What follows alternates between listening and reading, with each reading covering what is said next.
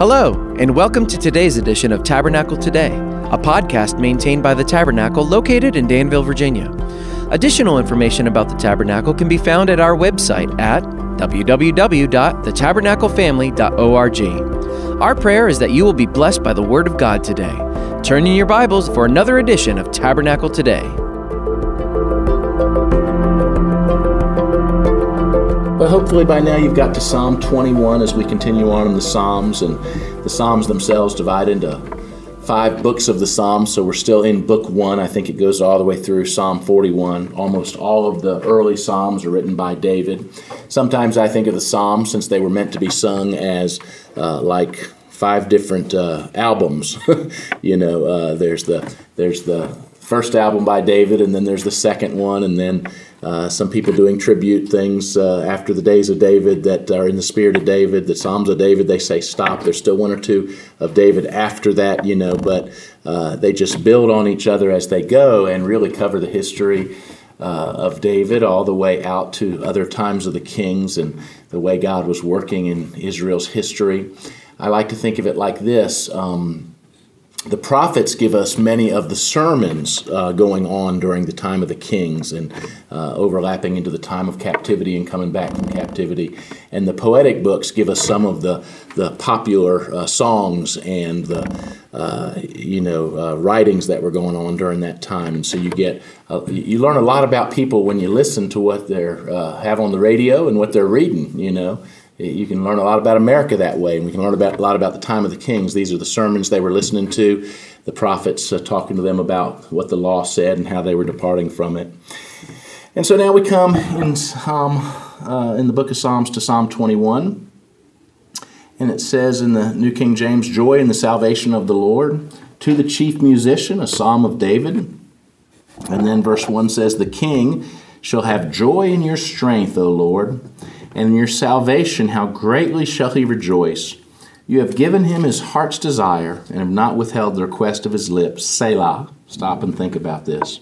Verse 3, "For you meet him with the blessings of goodness. You set a crown of pure gold upon his head.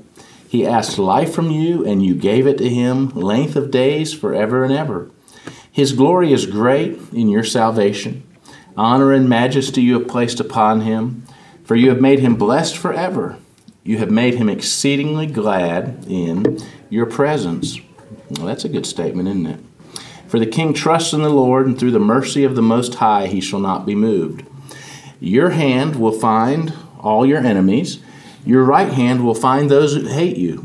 You shall make them as a fiery oven in the time of your anger. The Lord shall swallow them up in his wrath, and the fire shall devour them. Their offspring you shall destroy from the earth, and their descendants from among the sons of men.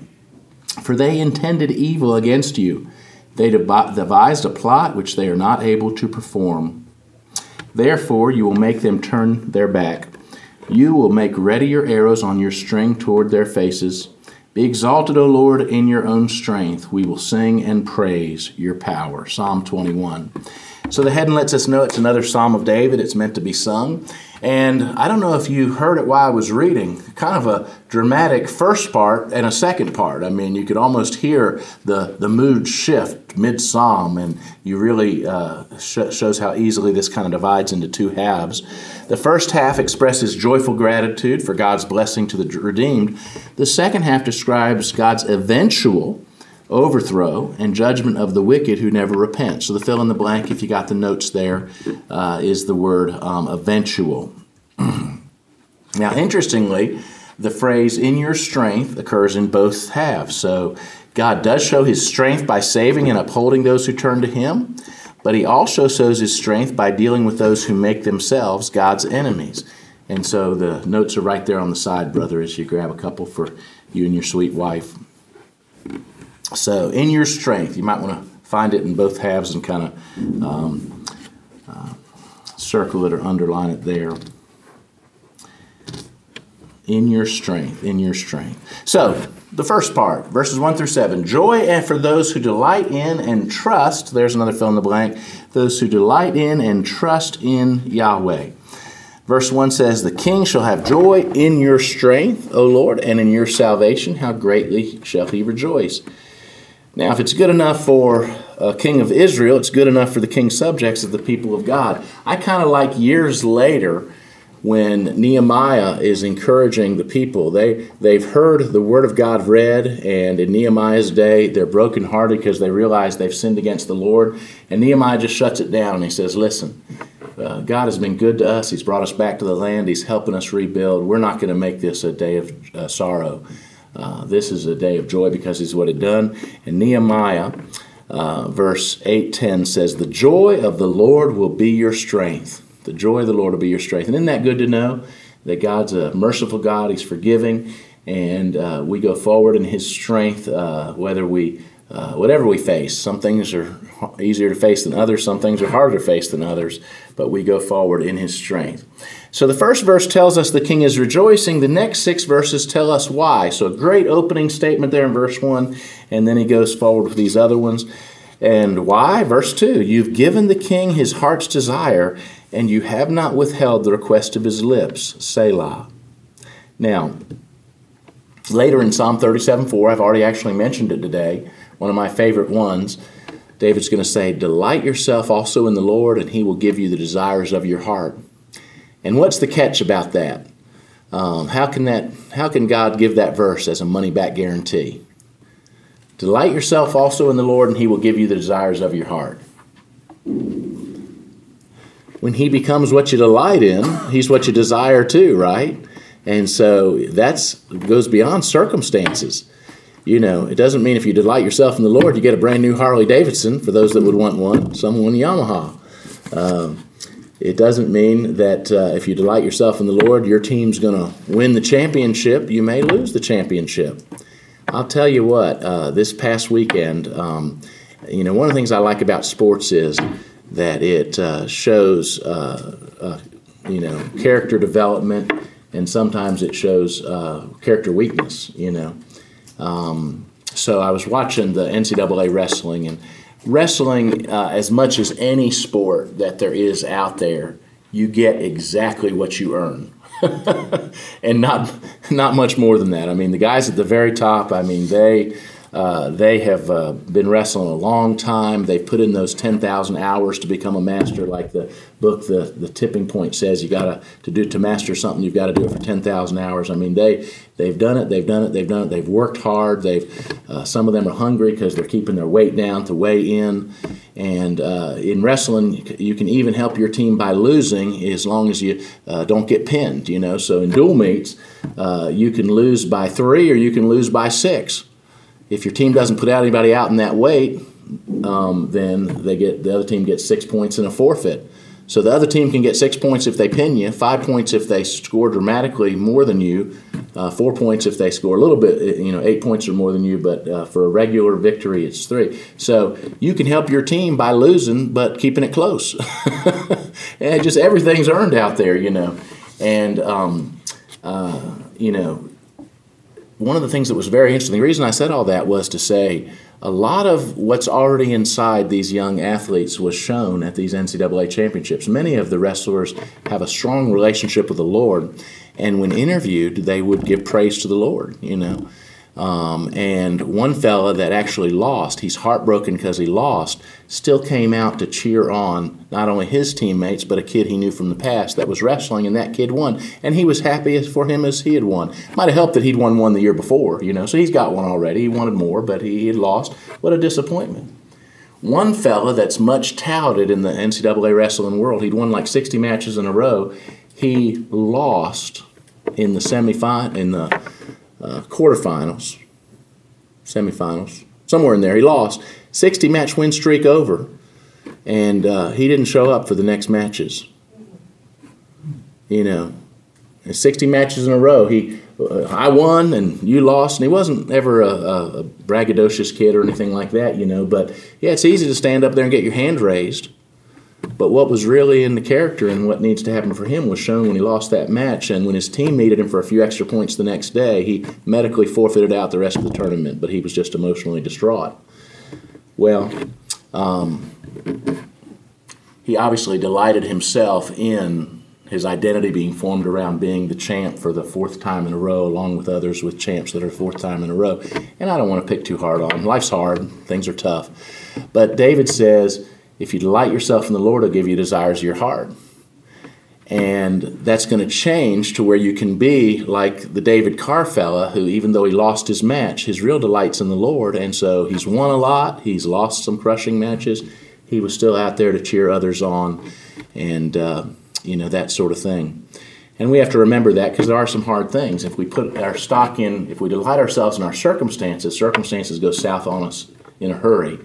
And so it's all the easier to be a gracious and godly person when you keep that in perspective. You've given the king his heart's desires. You've not withheld the request of his lips. David modeled that except for the one time he didn't, right? And when he didn't, there was terrible consequences to his sin. Forgiveness, yes, but terrible consequences. We look at verse 3. He says, "For you meet the king with the blessings of goodness. You set a crown of pure gold upon his head."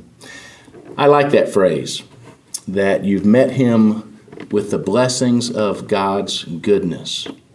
Met with the blessings of God's goodness. Can you testify to that, that you've been met with the blessings of God's goodness? Now, I don't have a crown of gold on my head, but God has met with me with the blessings of goodness. I'm so thankful for the ways that he has led, and even the times I wondered about it, looking back, I can say, yeah, that was good. That was good that he led this way. And hitherto the Lord has helped us, right? Help me out here. What Bible name means hitherto the Lord has helped us? It's the name that's in some Baptist churches and other Baptist churches, I think. I think I'm right about this. Is it Ebenezer? It's Ebenezer, right? Like the old hymn, I'll raise up my Ebenezer. Yeah, that's it, yeah. Hitherto the Lord has helped us. I believe that's the one. We're going to say it is. I'm not sure. We'll correct the record if it's not. From the Psalms. Yeah, I think you're right. I think you're right, brother. That's good, Donnie. Verse 4. What did David ask? He asked life from you, and you gave it to him, length of days forever and ever. In verse 5, his glory is great in your salvation. Honor and majesty you've placed upon him. And I really like that. The king's glory is great in your salvation. Just the knowledge that we're put here to glorify God and honor him. David had earthly honors and kingly majesty, but the thing he glorified most in was God's salvation. It reminds me of what Jesus said when his disciples came back. Do you remember? They came back and he'd given them authority to cast out demons and to heal people. And they came back and said, wow, that was a rush. We got to do what you did, Jesus. We laid hands on people and they were healed. We saw people agitated because of demonic influence and we were able to cast them out. That was a real rush. Circumstances were good. They were on a high. And what did Jesus tell them? You remember? Anybody? Don't rejoice in that the spirits are subject to you, but rejoice that your names are written in heaven. Remember that? That's kind of what David's saying here. The king glories in your salvation. I can picture old David. I can picture him on a great day where he got to dress up in all the kingly gear with the crown of gold on his head. I can imagine him on a day like that glorying in God's salvation, But I can almost also see him there in the cave, on the run from Saul, and still glorying, not in his circumstances which weren't so good at the moment, but glorying in God's salvation and his faith shining through at times like that too. By the way, that's Luke chapter 10, verse 20, where Jesus said, don't rejoice in that, but rejoice that your names are written in heaven. Verse 6, for you have made him blessed forevermore. You've made him exceedingly glad with your presence. It's cool to think we're blessed forever, and we are, as Ephesians 1 teaches. I sometimes like to point people back to Ephesians 1 when you are talking to somebody and they're wondering, well, I'm a Christian, what does that mean for me? Say, well, turn to Ephesians 1 with me. Ephesians 1, verses 3 through 14, are just one long run-on sentence in the Greek language. If you're trying to diagram it in English as an English sentence, it would just knock you out. And actually Peter has one very similar to it, and he's talking about some of the same things that Paul is in Ephesians 1. He's talking about the who you are in Christ and all that you've received because you're His. Go ahead and turn, for the sake of that, to Ephesians 1. So we've got that in front of us. Now let's see if just looking at Ephesians 1, we can together, in those 11 verses, that's just one long verse in the Greek language, let's see if we can identify at least 10 things that it says about believers because we've been blessed with God's salvation. So you look there at verse 3, and we'll go down through 14.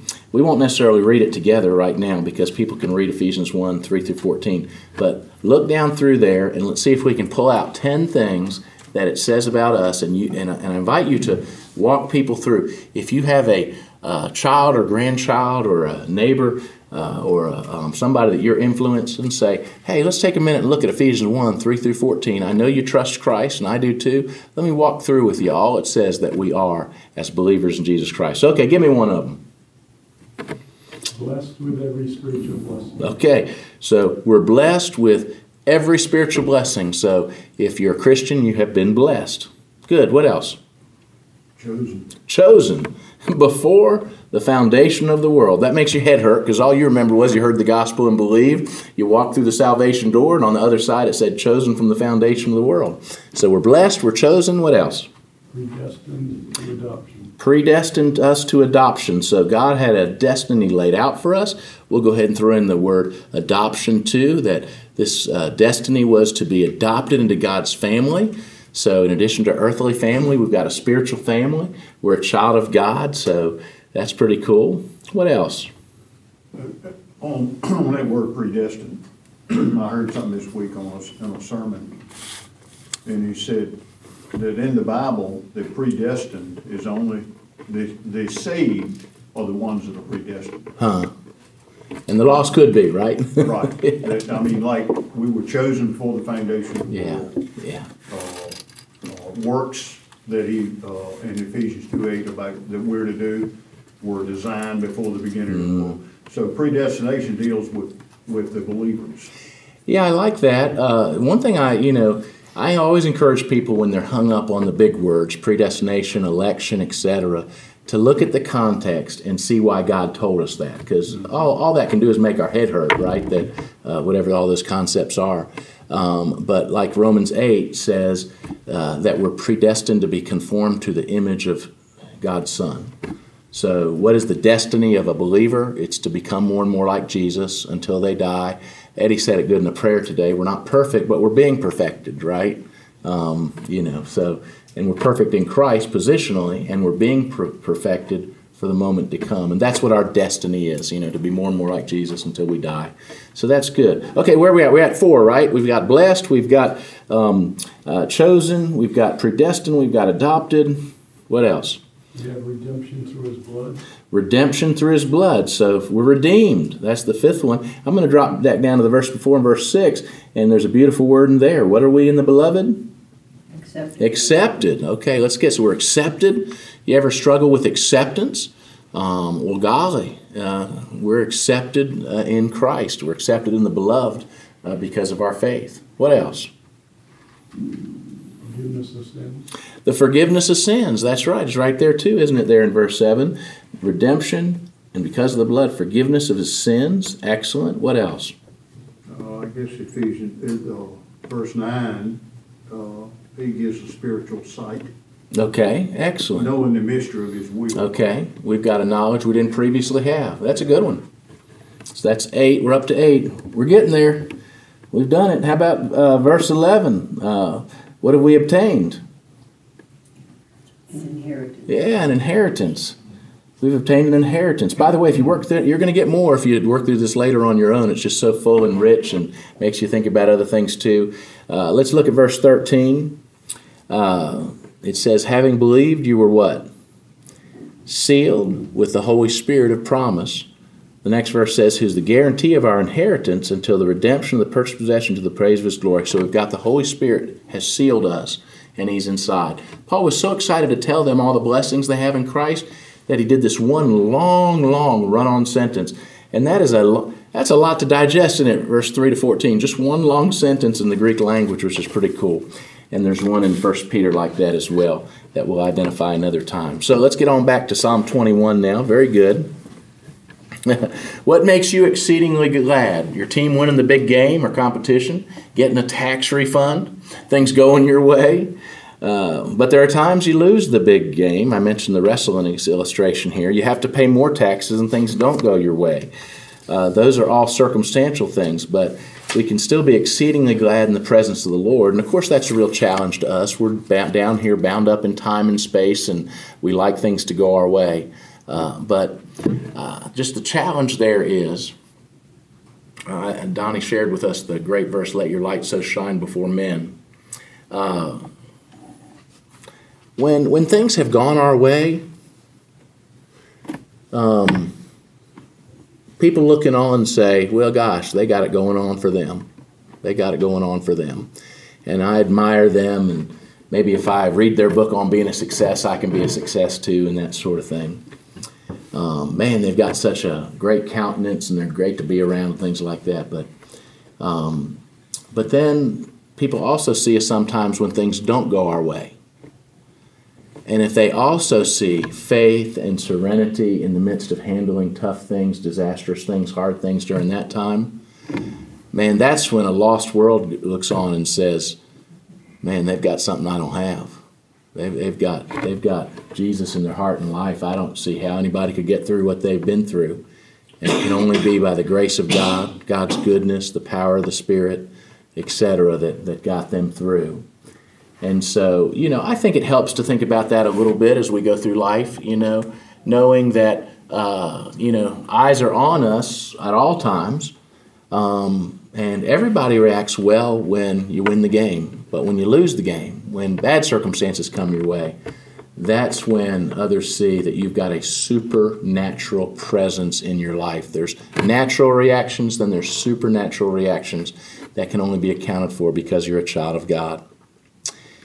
Obviously, this was why David could say what he said in verse 1, "The king will have joy in your strength." Sometimes we don't have the strength. Sometimes we have failed, we've blown it, we didn't have the outcome we wanted, but God is still strong for us.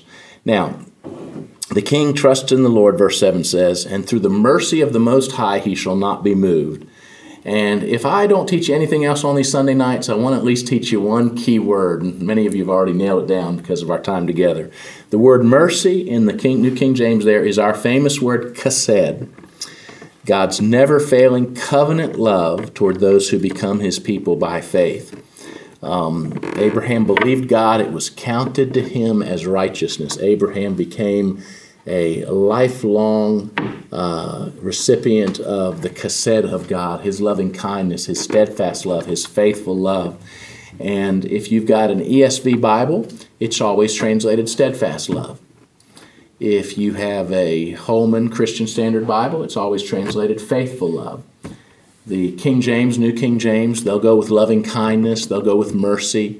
I read a translation recently that was more of a one-man translation just to emphasize some things related to the Jewish parts of Scripture coming over into the New Testament. And every time he translates it with the word grace, which is pretty close to what we're talking about there. The Greek word for grace in the New Testament is charis, and chesed was just God's unmerited favor. That he had chosen to bestow on Israel, and we get that grace in Christ. And what a wonderful word. So King David trusted the Lord and wanted his people to trust in the Lord. Now, there's quite a contrast between the key words in verses 1 through 7 and the key words in verses 8 through 13. Verse 1 through 7, almost all the words were positive, weren't they? Blessings, goodness, life, glory, salvation, honor, majesty, trust, chesed, or mercy, loving kindness. But in verses 8 through 13, in the second section, it just, even as I read it again tonight, it just really went to a chill pretty quick there.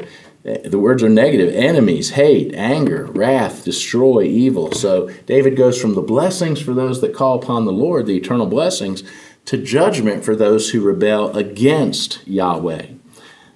So verse 8, "Your hand will find all your enemies. Your right hand will find those who hate you." Whew! You ever try to run from God? It's futile, isn't it? Futile to try and run from God. He will catch all those who defy him. So what a powerful thought. Your right hand will find those who hate you. God always has the last word. I've always been struck by that phrase. God will always have the last word. Hebrews 9:27, what does it say? It is appointed unto man once to die, and then what? And then the judgment, right? There's an evaluation coming. Verse 9 is it almost makes you shiver, because look what he says. You will make them as a fiery oven in the time of your anger. The Lord shall swallow them up in his wrath.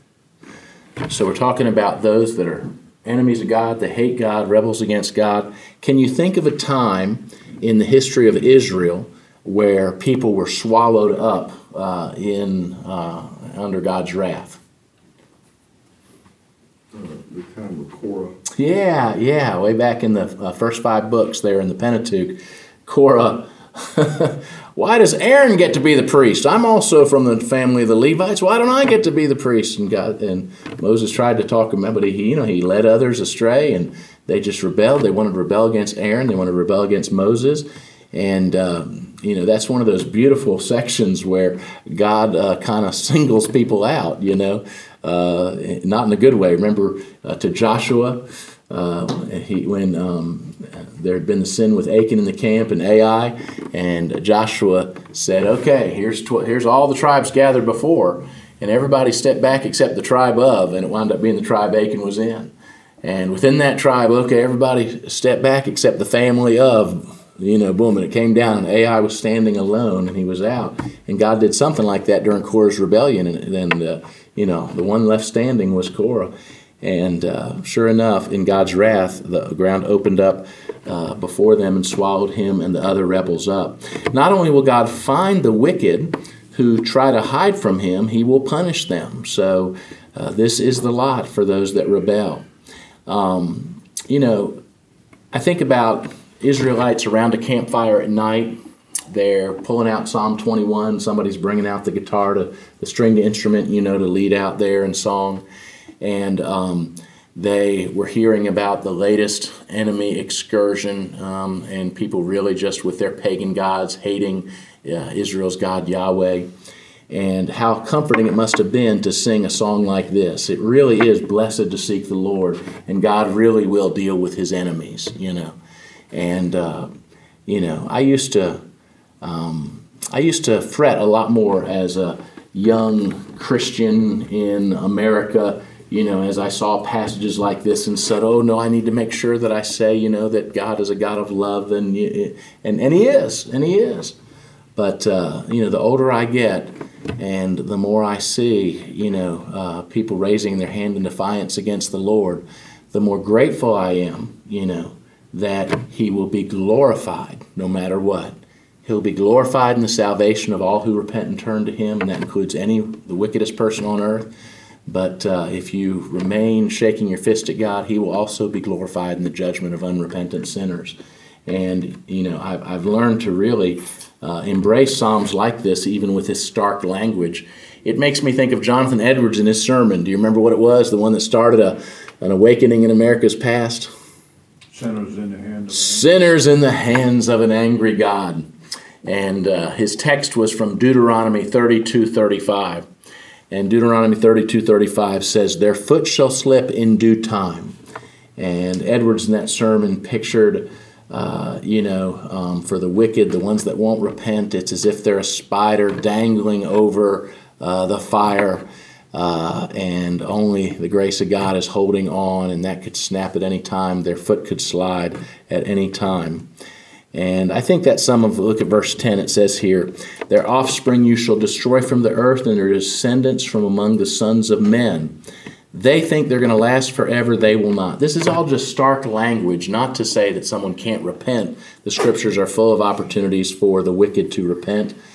Ezekiel 18 says God has no pleasure in the death of the wicked. He wished everybody to repent and live.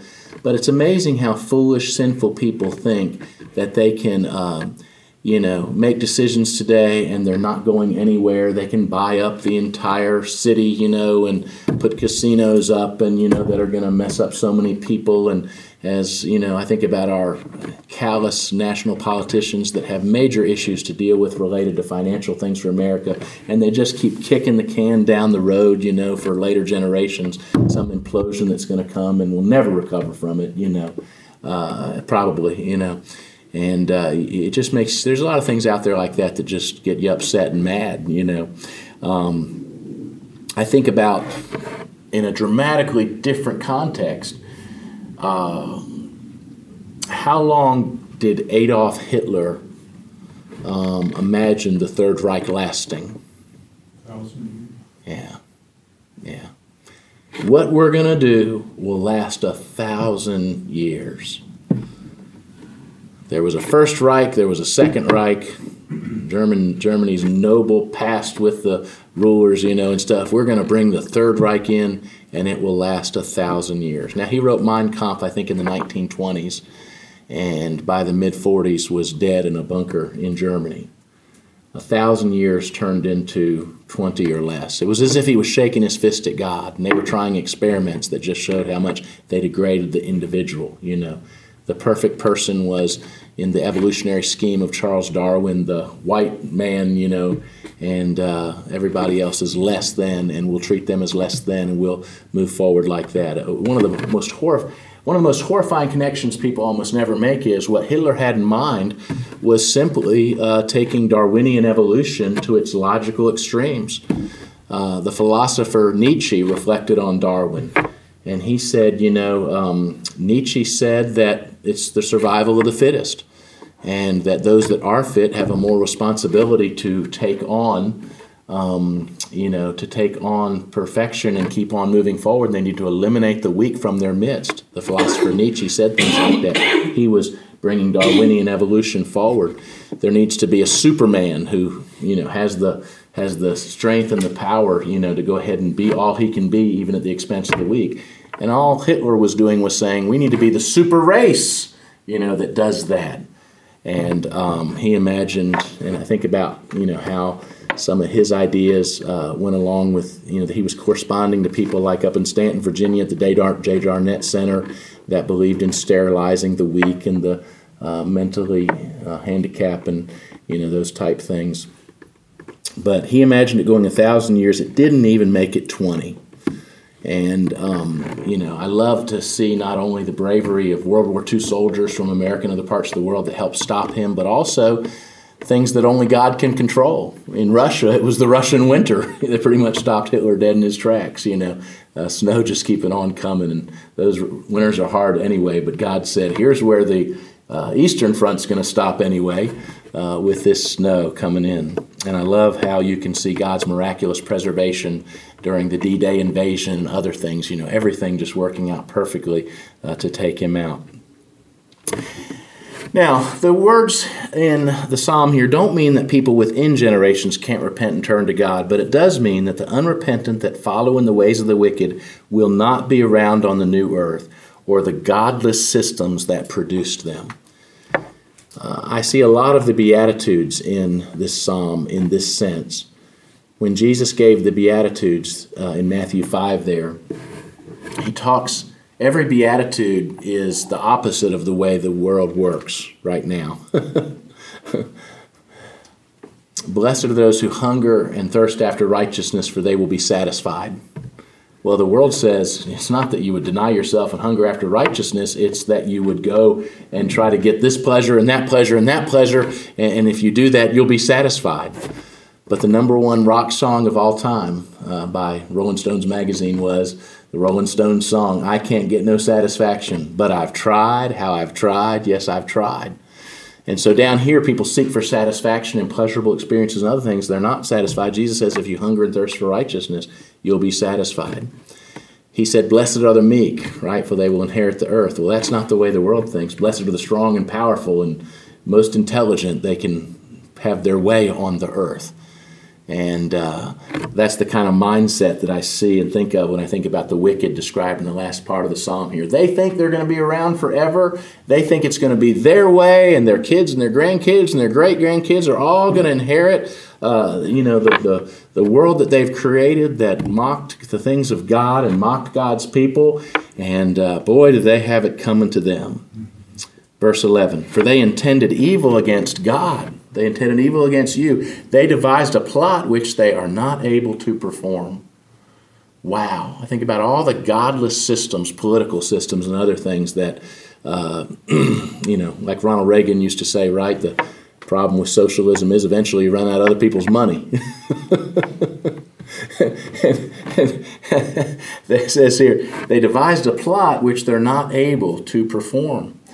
And, you've heard of the term gaslighting. What really amazes me is that when these plans inevitably fail, if the godless also have all the systems of conveying the information, then they turn around and say they still blame the other guy or the other ones that came before them for why it failed, when in reality anything that's built on godless lies is destined to fail, right?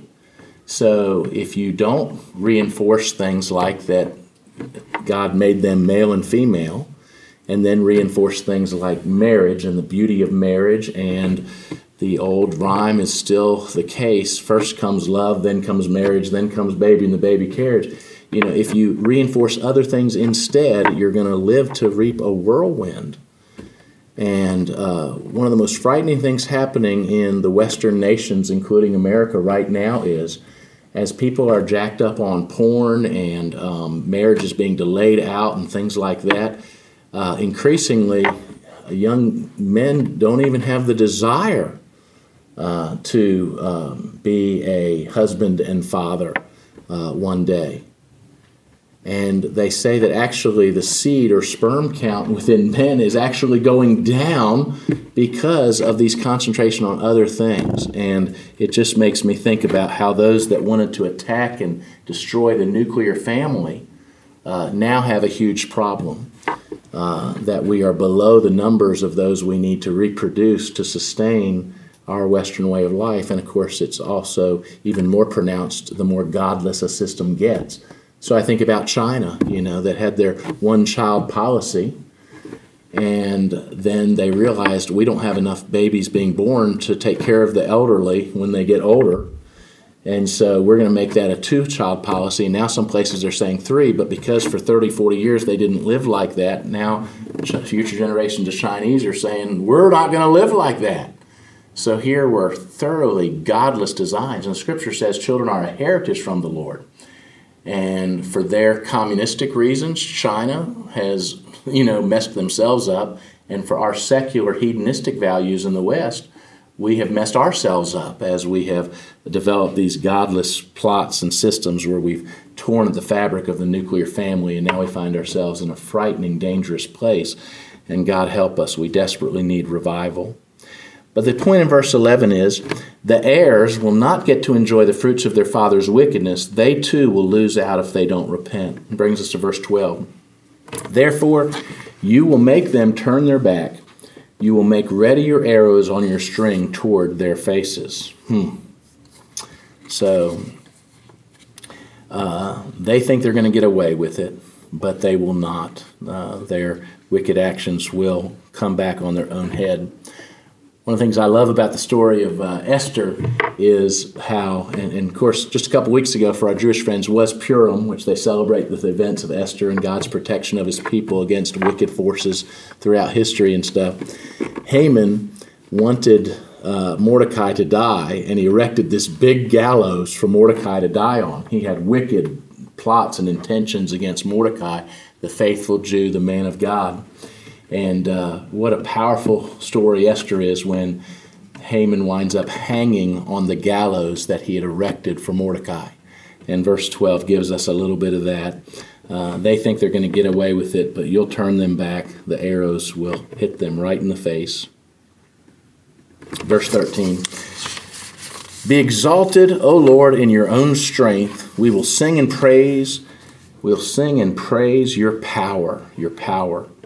So the combination of the truths in verses 1 through 7 and the verses 8 through 12 make those with faith in God rejoice. And we're going to rejoice at this loving and just God. So I put as the last thought here, the main theme of the Bible is well reflected in this psalm, the glory of God.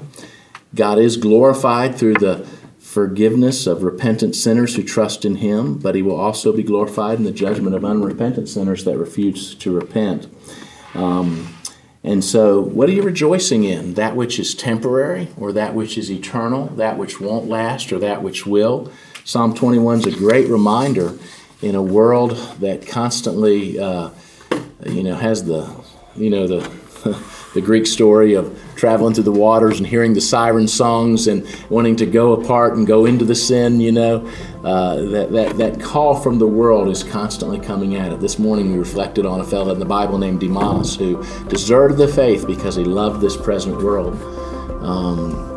The world, the flesh, and the devil, right? 1 John says, avoid that. Do not love the world or the things in the world. Instead, love God who loves you, and find your joy and your strength in Him, and He will see you through, even if you have some difficult days.